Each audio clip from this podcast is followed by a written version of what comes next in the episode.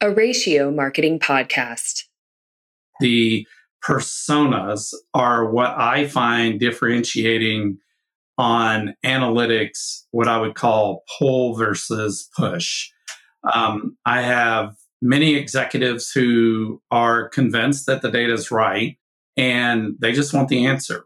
Tell me the three physicians in my community I need to go talk to this afternoon that are going to significantly impact my revenue and the ability for me to continue to live out my mission.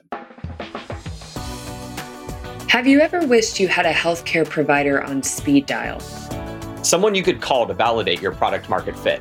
Someone to listen and help you see your solution differently.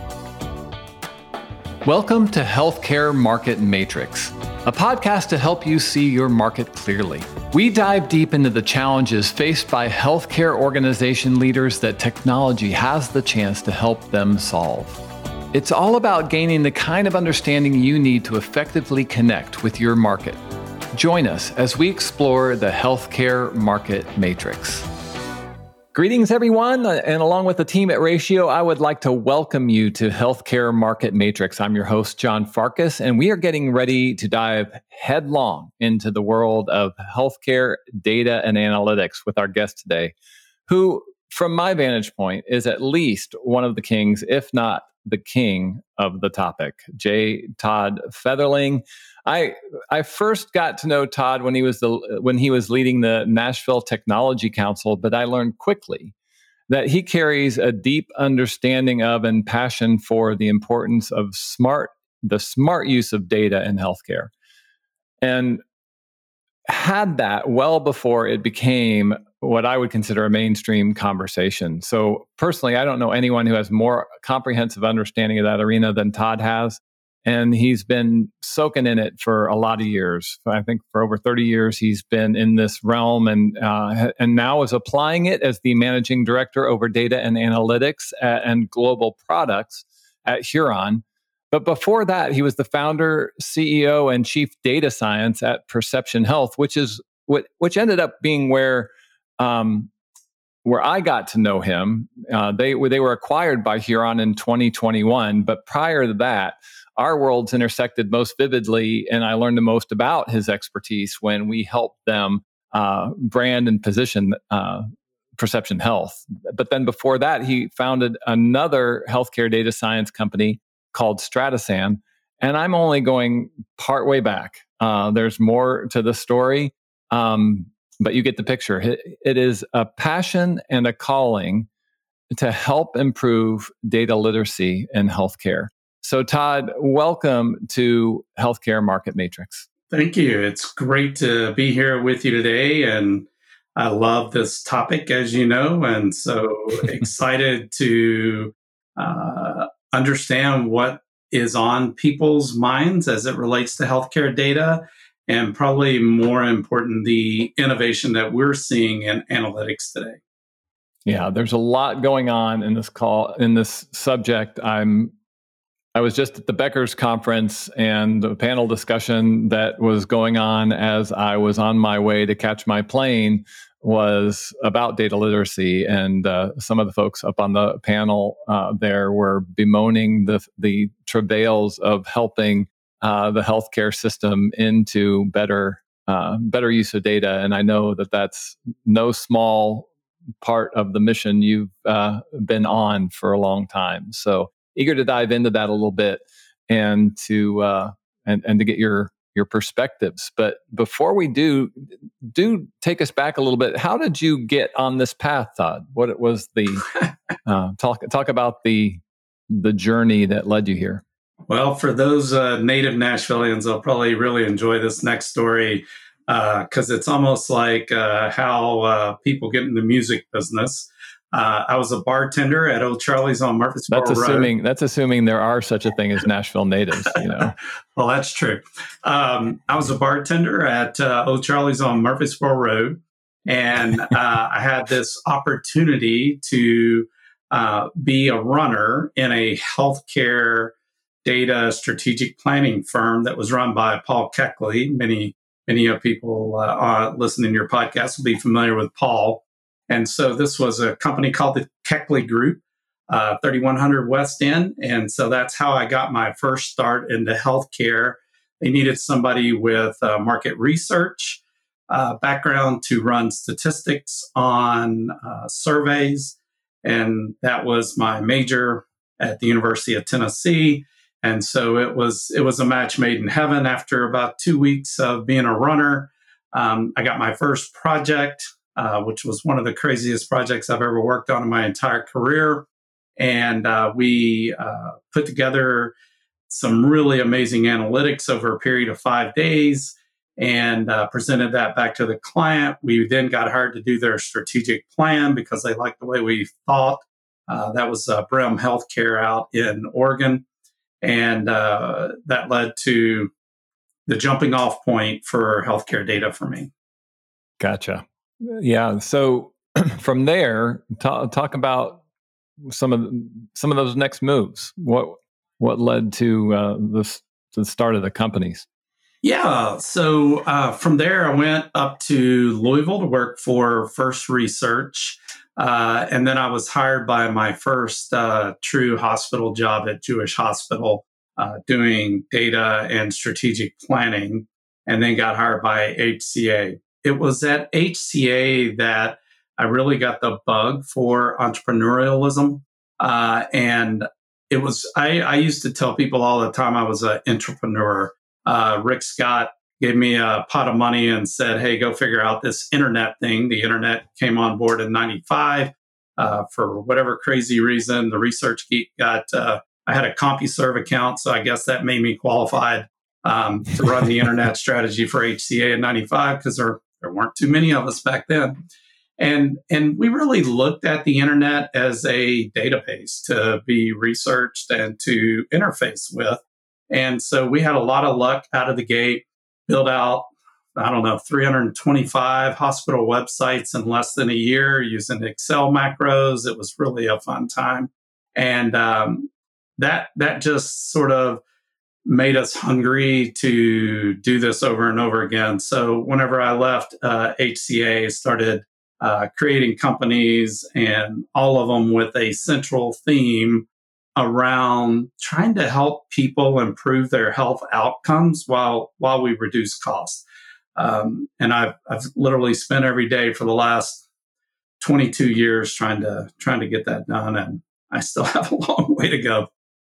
There is uh, well, there's plenty of uh, plenty of room for improvement and plenty of necessity for that right now in our realm. I mean, it is there. I was a big emphasis of the conference I just came from was revenue cycle, and everybody's looking for that little bit of extra right now in this uh, in this economy and in the in the situation that healthcare finds itself. So it is an important part of the equation for sure.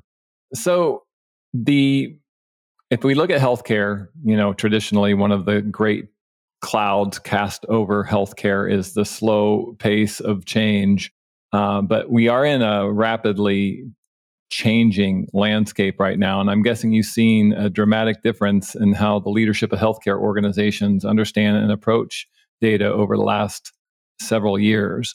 Um, how would you characterize that change? Um, yeah, so I probably disagree a little bit with the pace of change. If if you're working in healthcare today, uh, I mean, it is rapid fire. Uh, the requirements that are being delivered, what is opening up around interoperability, what the federal government is driving uh, to get people to understand what data is already available and what could be done with that.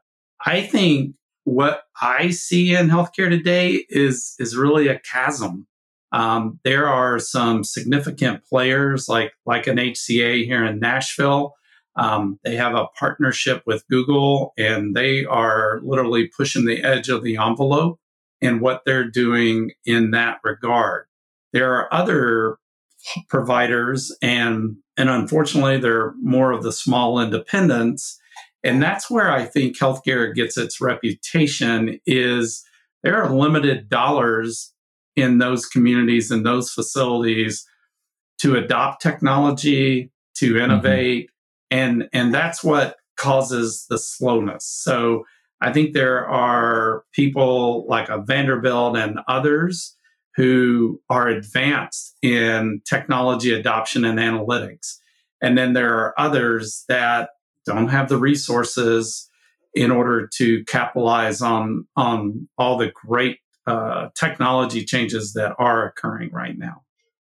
So, if you if you look at what's changed and and what are some of the core understandings that have been adopted over the last couple years that you've where you've seen where some of the places where you were struggling to get things across and now is ubiquitous what what are what have been some of those stones that have turned over um, I think one area is machine learning. We have come a long way in this one category of being able to build advanced models and operationalize those, like at uh, Perception Health that you mentioned, and now Huron.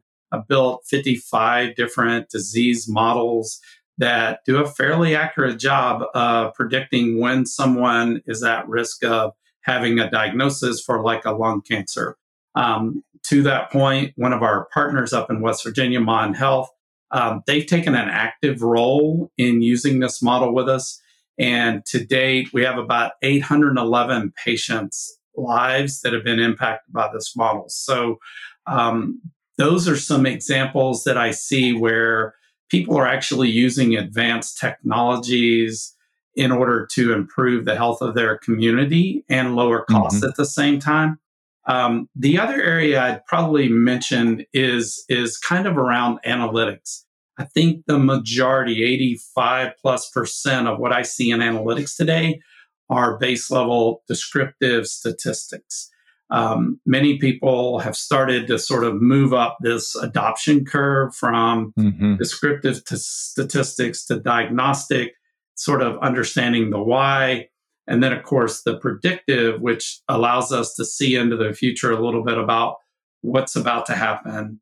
And then the next level will be prescriptive, which is kind of where Amazon has been already for a long time. Let's let's take books for example. I order four books uh, that you can see on my bookshelves here, and everyone else in the country who's ordered those four books also buy the fifth book. And so Amazon's going to prompt me to say, "Hey, do you want this book?" And of course, I'm going to say yes because it is, you know, right in line with the learning path that I'm on. And so, wouldn't it be great if we could do the same thing in healthcare? So, you're on this path to become diabetic. If I can get you to do this, this, and this, I can change that uh, curve on mm-hmm. your personal healthcare journey. Um, we did this up in Chicago with Cigna and Matter, um, where you were just at across the river and yep. um, it had profound impacts. We showed evidence of about $4,000 per patient per year of cost savings by just re engineering the network of how they are delivering care to diabetics in that city. That's amazing. And so, if you were to say, well, looking at how that understanding is beginning to get traction, are you seeing more? I mean, people asking for the insights? Like, are, are, are, they coming after it or are they having to be convinced to go get it? Like, how are you seeing that, um, that curve? That is a, uh, really good question. So once again, I think, uh, and, and you're acutely aware of this more than probably anybody else, John, but the personas are what I find differentiating on analytics, what I would call pull versus push. Mm-hmm. Um, I have many executives who are convinced that the data is right and they just want the answer.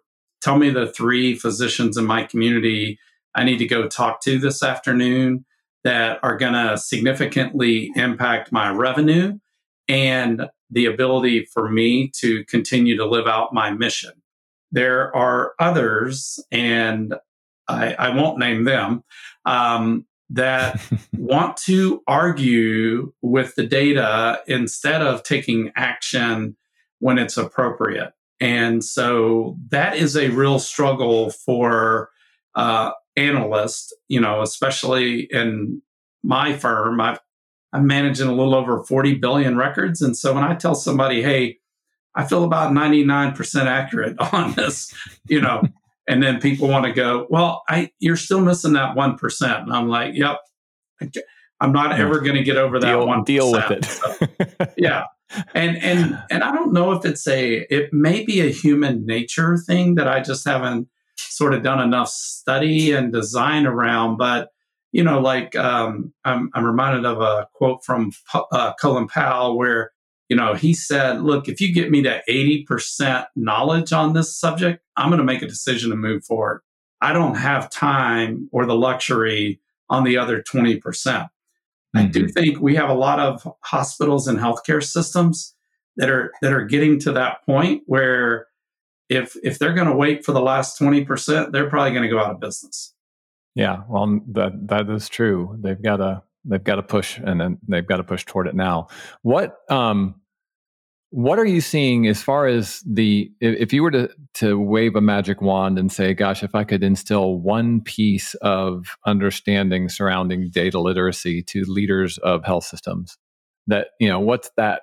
Is there a, is there a common thread or one thing that you and you kind of alluded to it? like part of it is we have data let's trust it right i mean let's let's look at it but if is there any other element or a, a shade there of misunderstanding or lack of uh, of knowledge that you see consistently that if you could change it it could make a big difference um, i always come back to taking action on the insights if individuals can look at the data figure out a strategy take an action they are way better off all the time uh, from doing that. And so that becomes yeah. There's the, an objective reality there that is just that some people don't want to embrace. Well, and and you know, part of it is uh, the going back to the personas and where you are on a on an adoption curve, right? So, you know, we always have uh, the individuals who jump to the front of the line. They're willing to test anything, and and they want to be leading on innovation. Um, there are the laggards uh, who are very invested in the status quo. And many times, this technology, and we can talk a little bit about Gen AI if you want, um, these technologies are scary to the status quo because they're going to change their fundamental job. And yep. so I, I get that. Uh, but at the end of the day, for me, patient outcomes, reduced cost outweighs our fear of losing our jobs, right? And so um, I can I can sort of go through example after example of where I think these technologies are going to be disruptive. But what we have to do as healthcare executives is constantly challenge ourselves and use this data to make better decisions. And it's those decisions that then are going to lead us to success in our communities. And it's always about providing quality care to your community. If you ever lose sight of that, you know, um, that's what gets me up and excited every day to come to work is is trying to save a life. So I'm going to jump what I had listed in the order of questions I was going to ask because it's what we're talking about right now. I, I, know a common challenge in health tech is bridging the gap between what is technically possible and what healthcare professionals believe is possible or useful. And so, looking at how marketing leaders, because we're that's who we're talking about here. Um, when you are when you have a solution that is presenting data insight, what can you do to effectively educate the target market on the potential and practical benefits of their data analytics solutions without overwhelming them with tech, tech jargon or whatever? What are some of the keys to helping them in because that you know helping them know how to think is one of our biggest challenges with healthcare technology helping people know how to turn the corner how to see what's true in light of what's now possible well this this is truly uh, over the last 20 months i've been living this is uh, once again being an entrepreneur here at uh, huron of taking the base concept mvp pilot approach and uh, showing someone here's what the data says. If you do change this 1%, let's take nurse recruitment. if I'm able to reduce your nurse quit rate by 1%, you know, uh, what's that worth? uh, it's it's worth forty thousand dollars per nurse. Yep. And so if I'm able to save, you know, two thousand nurses across a large organization, you know, uh, that's that's amazing, right? We improve the employees' quality of life. Uh, we're able to reuse that money in patient care and other employee health benefits every dollar that you can save allows you to enrich the benefits of care to your community. And if you have that investment loop, which is what a lot of VCs and other people in healthcare services in Nashville have done for decades now, is reuse that money to constantly improve the community. You know, then it's it's just a home run all the time. So I I always try to take one example and go all the way to the bottom, show what that looks like. And then that allows people to see the bigger picture and truly the art of what's possible. Well, yeah, one of the things that I keep hearing over and over, and you just underscored it from the things I keep hearing over and over from hospital leaders, health system leaders, talking to health tech companies is, you know, don't tell us what you can do. Tell us the value what you can do is going to end up bringing to me. I, I, don't care about the technology. I don't care about what whiz bang things you can frame together to do X, Y, Z. Start with what this is going to result in happening in my situation that you have done the research on and know and, and can come to me with some some understanding about what you're doing and and start there you know show me how that's going to work i think that's an important underscore to keep in mind uh, in anything we're doing. Start with the value equation. And I ask the same thing from my vendors every day, right? So it's the same thing we should all be asking, whether we're the CEO or or we're a managing director in a in a consulting firm buying technology. Is the ROI? Help me quantify it. How many hours am I going to save? Because time is money in our business for sure, and probably likely everyone else listening to this podcast. And then the other thing is show me how it's going to advance my business. I want to see our people incre- increase their productivity. Yeah. I want to see them be more happy. I want to create some space. Um, we're we're trying an initiative in my group right now of carving out five percent of our time to focus on innovation. So take Friday afternoon or Tuesday morning, write some new code. It has nothing to do with your job go do something else go pull down a data set analyze it you know that that muscle memory is is is worth its weight in gold. That's a great great underscore. Um, i know that health tech companies often face challenges integrating new data driven solutions into their existing healthcare infrastructure. It's it's always a challenge. Uh, from from your experience, what are the some of the key factors that health tech companies, the vendors, need to know and make sure they're considering when they're promoting their integration capabilities. What do they what do they need to hold forward there? Well, uh, there's a very large one that's very closed. It's extremely difficult uh, to drive value alongside of them. Um, there are other vendors who are also large who have open marketplaces, and they, I you're believe, not gonna, you're not going to name names for us, Tod not publicly. catch catch me at any uh, Nashville Healthcare happy hour, and I'm sure after a drink or two, we're going to be slamming some bed. Yeah. no, it's just it's it's uh and and we see this in other areas of software as well, where there's a ecosystem at play between the hospitals, the EMRs, and all of the other wraparounds that have to be there in order for us to deliver patient care to our community, right? And so we should all be working together to find the best of what solutions are out there to do that. And interoperability is driving that, interface engines, you know, uh, here in town. A company like Trinisys is doing a lot to open up those channels. And so I, I do think that's the key to our future success is that um, the data is in transport. And so I used to use a term at HCA all the time called bit streaming, whereby I had a Silicon Graphics. I'm going to take you guys back a few years in history. I had this machine that basically just took a feed every day of all the transactions going on across 325 hospitals. Well, I knew where infectious diseases were breaking out way before the CDC. And so each day I could go look and see everything going on across the country. It's it's that sort of analytic that is transformational where you can go and take an action based on what happened yesterday. Mm-hmm. And now I would tell you like fast forward 25 years, it's more real time, right? And so, how do we operate in this ecosystem of open and closed systems in order to help people fully utilize the analytic?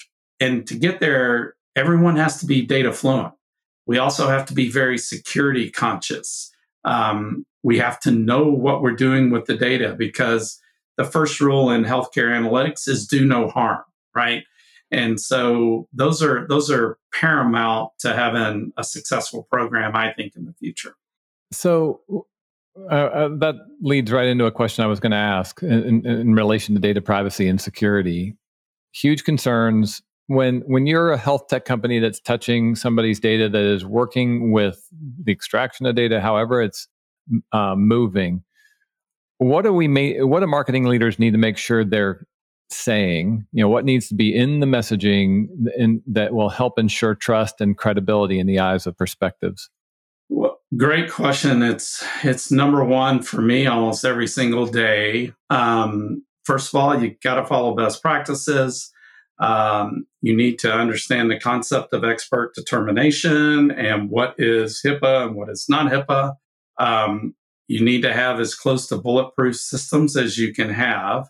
Um, even with all of the technology that exists, the number one problem is always the humans. And so somebody saves a file, puts it on a flash drive, um, drops the flash drive on the uh, commuter train going to work, or leaves it at uh, Dunkin' Donuts.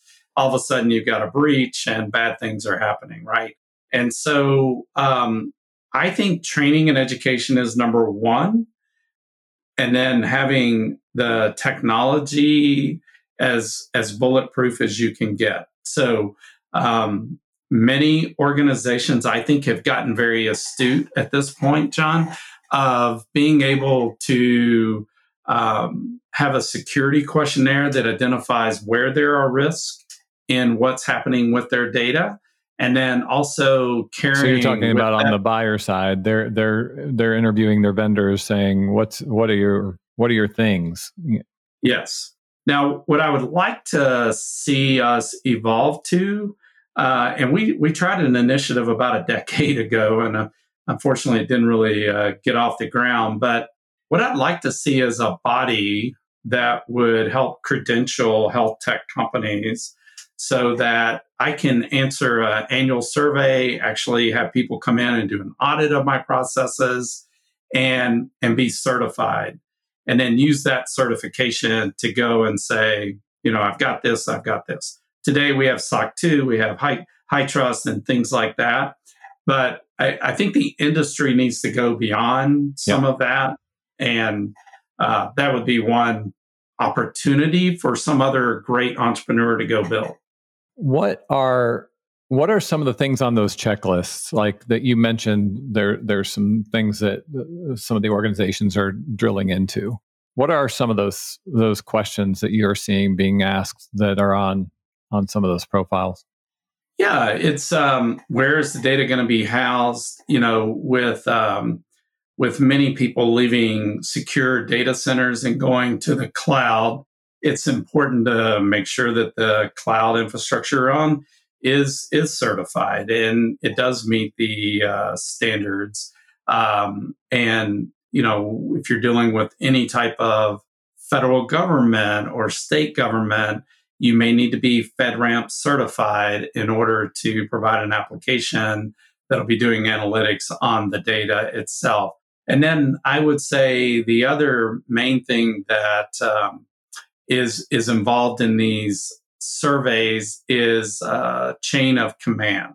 So, mm-hmm. who has command of that data at which point, and then uh, what that responsibility for that chain of command is, who's touching the data, what analytics are you running on it? Because at the end of the day, right, all of us want to get to a point where we can do the analytics and we want to do it in a de identified way.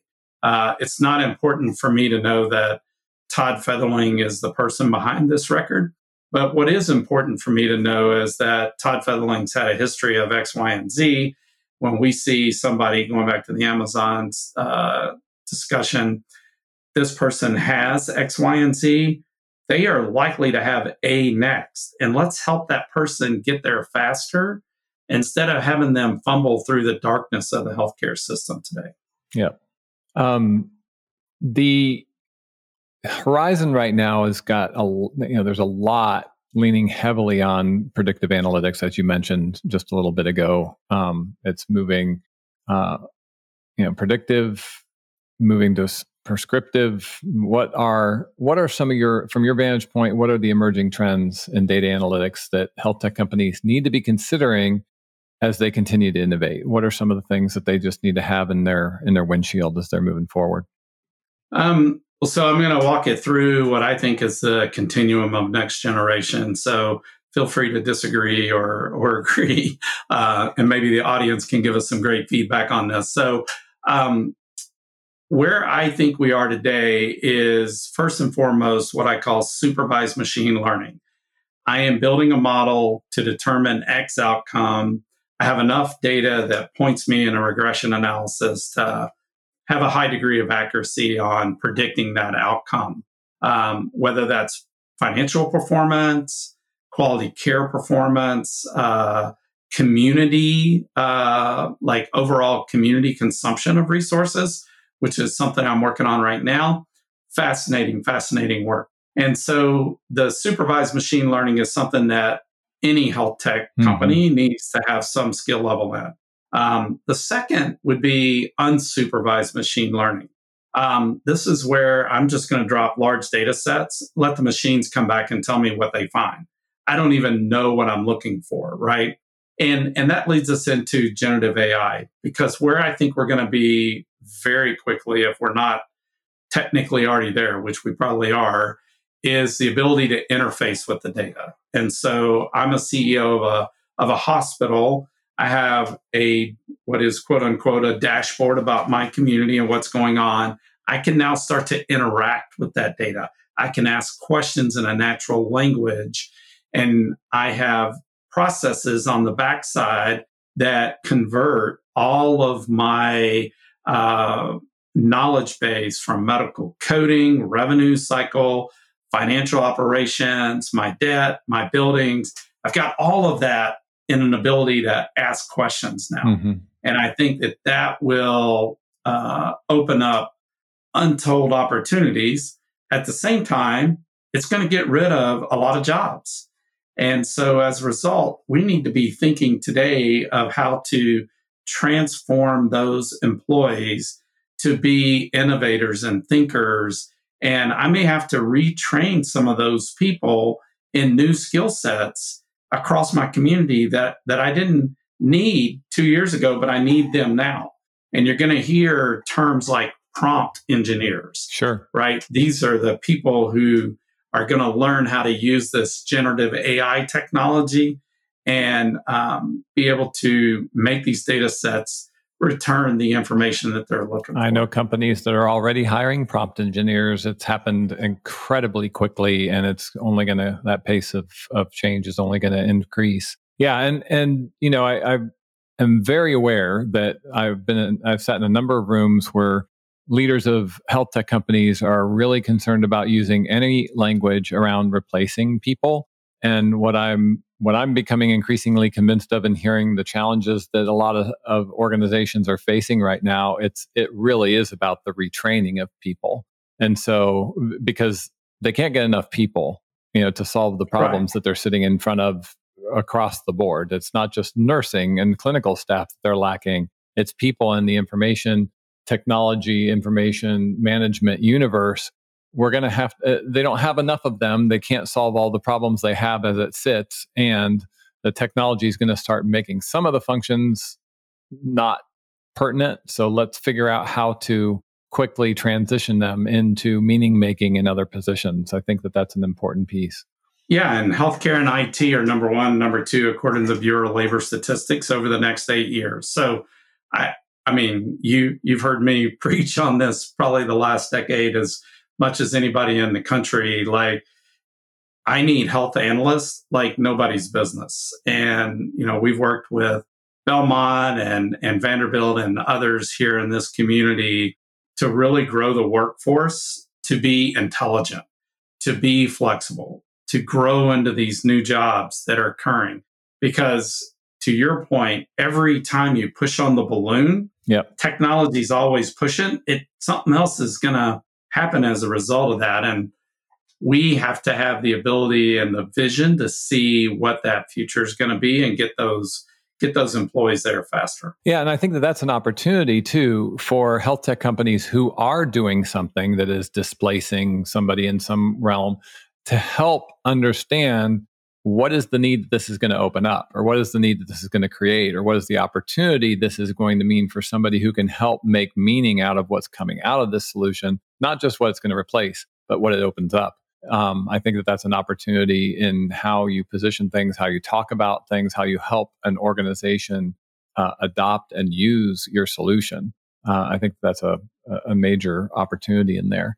One of the things, yeah, I would say um, to add on to that, like let's let's create a new title called friction reducer, right? And uh, let's have that person go into the community and reduce all the friction between the patient and the providers the patient and the payer, right? Um, there is untold opportunities to help people get to better care at the right point in time. And so, once again, there's a whole new generation of problems to be solved. And so, we're, we're not lacking problems in healthcare by any stretch of the imagination, but we are lacking creative talent who can use technology, processes, and people to go solve those problems. Yep, absolutely. Um, tell us one of the things I failed to ask at the uh, front of this is tell us a little bit about Huron and what Huron's doing, what you're doing there, um, and how what people should know about your organization. Yeah, Huron is a uh, global consultancy. Um, what most people don't know, the especially all of us who uh, came from healthcare is they're also deeply seated into the education market. Um, top 100 research institutions use our software every day. Um, I'm on the global product side. We have a digital overlay that is helping organizations uh, implement Oracle and Workday and tools like that to help the operational efficiency of their organizations. And so um, Huron's a global company, publicly traded. H U R N is the stock symbol. Um, and I say this tongue in cheek, so don't take me out of context, but um, the stock price has nearly doubled uh, since they acquired Perception Health. So that's a really good thing. Um, and so that's, um, that's, a good bragger. um, we, we've had significant growth uh, over the last uh, two years and more growth forecasted. Uh, very exciting. Uh, I think today we're a little over 4,500, maybe 5,000 employees now, and uh, building new technologies every day to reduce all that friction. Like it's it's amazing how many more opportunities there are in revenue cycle, in care transformation. Um, been on multiple calls today where we've been talking about people transformation. So, uh, like like we just said, there are a lot of problems to be solved, uh, and and we help you know thousands of organizations across the globe do that. So. You're touching on it here. What are some of the strategies and business models in healthcare that you're going to see that we're going to see some major pivots happen in the next couple years? Um, I just taught a healthcare economics class two weeks ago, and I put some numbers in and people were shocked uh, at what the numbers are saying. So I think one fundamental uh, transformation and a big opportunity is around private pay, personal pay. Uh, that number has grown to 10.5% of the healthcare spend of $4 trillion. Yep. And so that's a big That's number, big right? deductibles That's, will do. yeah. And so there's a whole opportunity, right, for what I would call the new generation, right? So if I was getting out of college today, I would want my parents to put $1,000 into a health savings account and I'll put $100 a month in for the rest of my life. Well, if I lead a healthy life, I'm going to be a millionaire off of that one investment strategy by the time I retire, not to mention my 401k and other things. And so we as a country don't know how to think like that.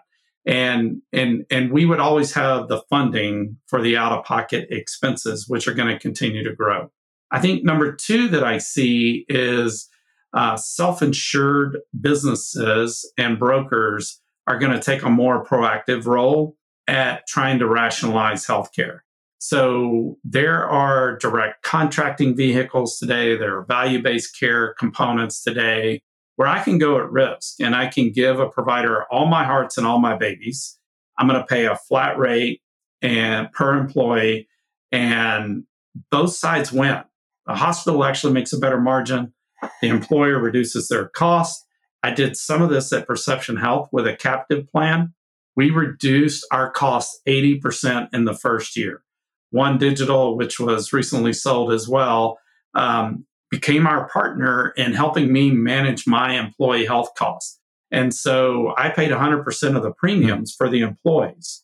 It was a radical concept, but you know, we all won in in that uh, opportunity by working together as employee, as employer, and as a payer network and a provider network. And so I think that is going to be a fundamental shift that is going to occur that that I see. There's other things that are a little more obvious. Uh, pharmaceutical therapeutics continuing to grow in expenditure and also our expectations mm-hmm. of what those drugs are going to deliver look no further than obesity and what's uh, rolled out on the market in the last 18 months uh, is having a profound impact on people's lives. And you know that's that's what it's there for right? And so when people talk about sometimes innovation in healthcare i'm like hey there's radical innovation going on uh, depending on where you look. Uh, there's innovation going on in imaging today.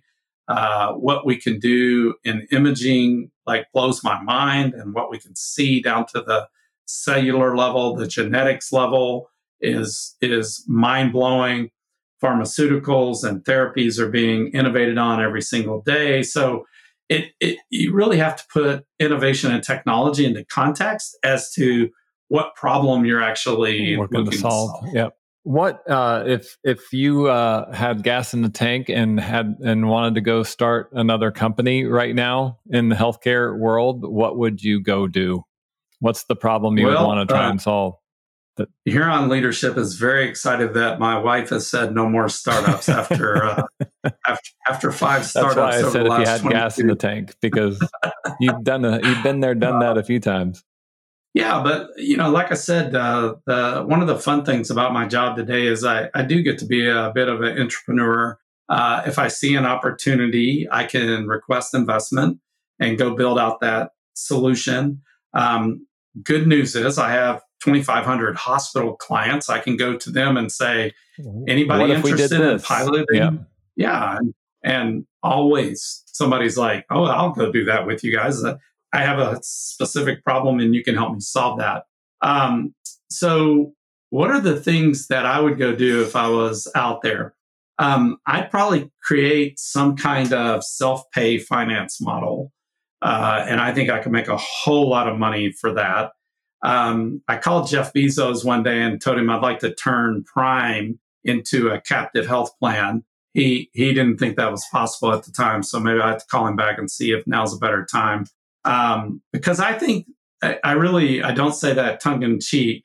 Um, I think they could create a purchasing ecosystem around healthcare where I could um, uh, sort of get a physician office visit, get my dentistry. I could get all my basic concepts done for a couple hundred bucks a month, right, for my whole family. And the power of having a hundred million consumers give you two hundred dollars a month. That's not bad. I, I, can buy a lot of healthcare for that.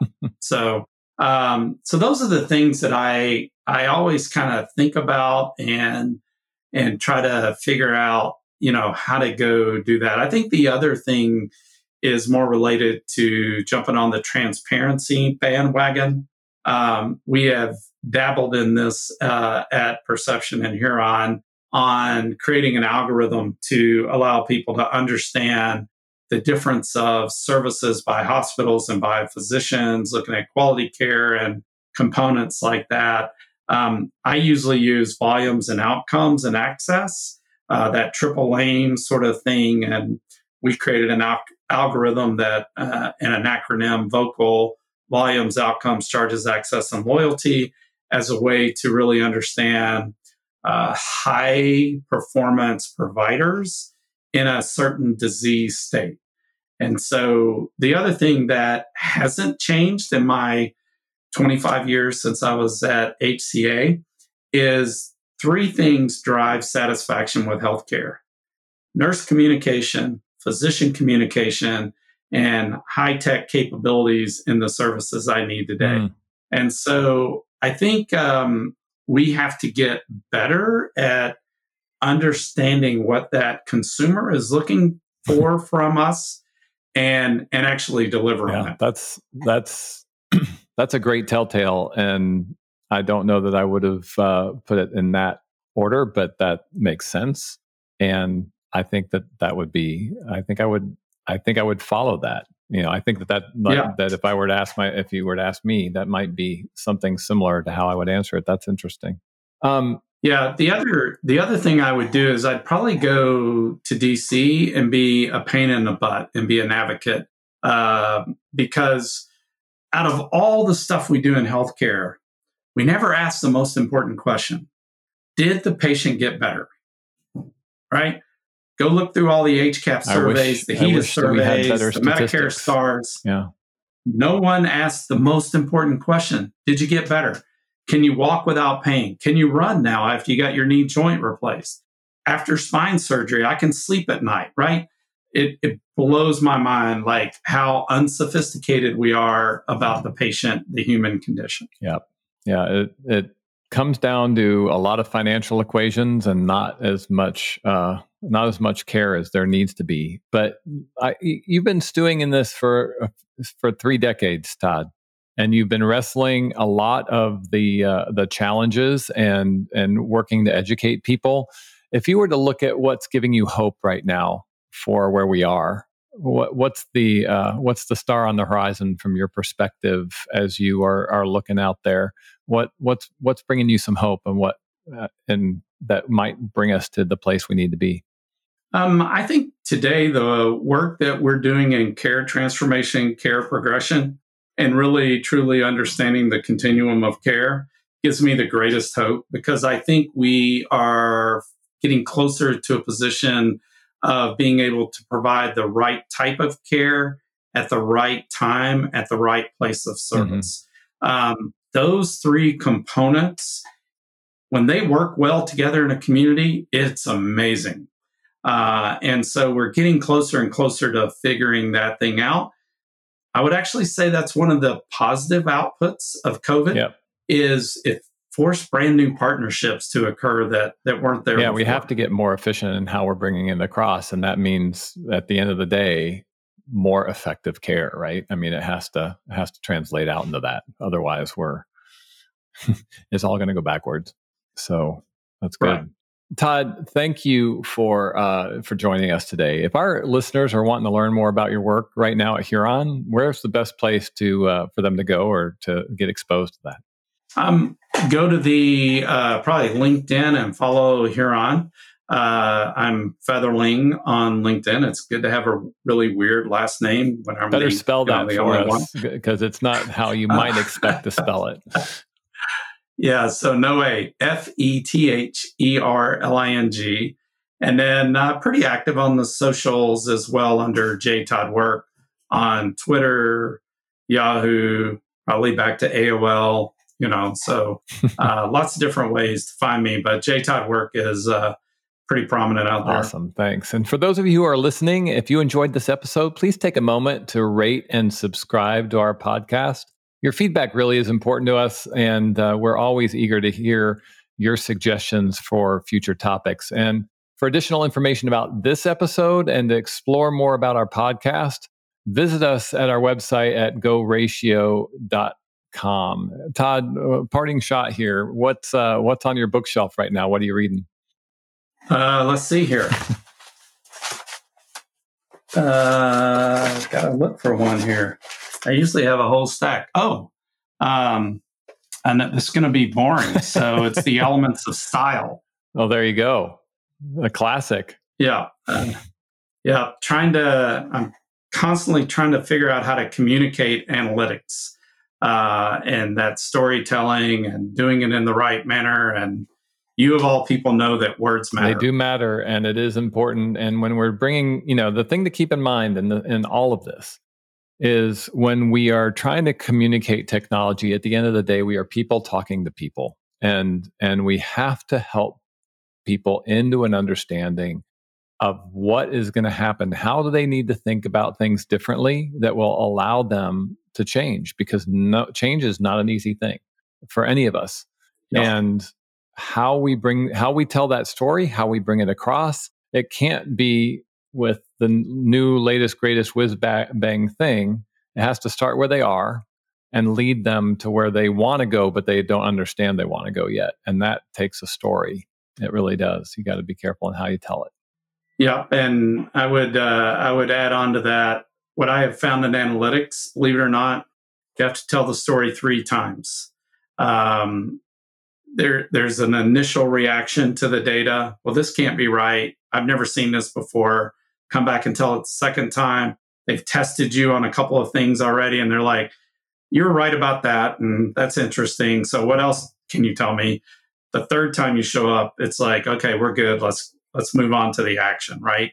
And that may be frustrating to people in analytics, but I will tell you if if you're not at least telling the story three times, you're you're going to lose yep. your audience along the yep. way. And few have patience to do it, and it's and really it's a it's a critical thing. It really is.